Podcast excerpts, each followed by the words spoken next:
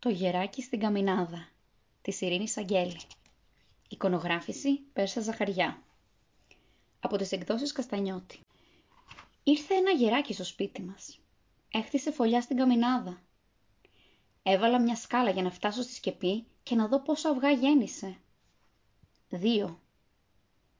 Ρώτησα τη μαμά πόσο καιρό χρειάζονται τα μωρά γεράκια για να βγουν από το αυγό. Δεν ήξερε. Ανεβαίνω κάθε μέρα στη σκεπή. Η μαμά των αυγών δεν με αφήνει να πλησιάσω πολύ. Αν πάω πολύ κοντά, τεινάζει τα φτερά της πολύ έντονα. Καταλαβαίνω ότι δεν με θέλει τόσο κοντά και απομακρύνομαι. Μια μέρα της άφησα λίγο τυρί για να φάει. Πήγε να δει τι είναι, αλλά το άφησε. Μάλλον δεν της αρέσει το τυρί. Έχει βάλει κρύο και ο μπαμπάς θέλει να ανάψει το τζάκι. Δεν τον αφήνω. Του ζήτησα να περιμένουμε μέχρι να βγουν τα μωρά γεράκια από τα αυγό τους. Το σκέφτεται ακόμα. Χτες, η μαμά γεράκι έφαγε λίγο σαλάμι που της άφησα. Σήμερα της άφησα άλλο λίγο και προσπάθησα να πλησιάσω τη φωλιά. Με άφησε.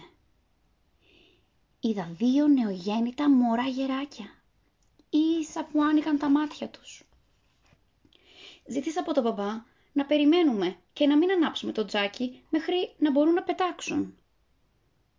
«Δυο μέρες ακόμα», μου είπε. «Έρχεται παγωνιά». «Μα είναι καλοκαίρι», σκέφτηκα. Δεν ρώτησα πώς γίνεται αυτό. Θέλω να πάω να πω στη μαμά Γεράκη να μεταφέρει αλλού τη φωλιά της. Δεν ξέρω πώς. Τα μωρά ίσα που άρχισαν να πλώνουν τα φτερά τους. Θέλουν χρόνο ακόμα δεν έχουν ξεκινήσει να το δοκιμάζουν. Προσπάθησα να μετακινήσω τη φωλιά όταν έλειπε η μαμά τους, αλλά δεν τα κατάφερα. Τα μικρά της φώναζαν και εκείνη γυρνούσε αμέσως να τα προστατέψει. Είπα στον μπαμπά ότι χρειάζονται λίγες μέρες ακόμα. Μάλλον θα ανάψουμε το τζάκι σήμερα. Ανέβηκα στη σκεπή και τρόμαξα τη μαμά και τα μικρά όσο καλύτερα μπορούσα έφυγαν. Ο μπαμπάς άναψε το τζάκι.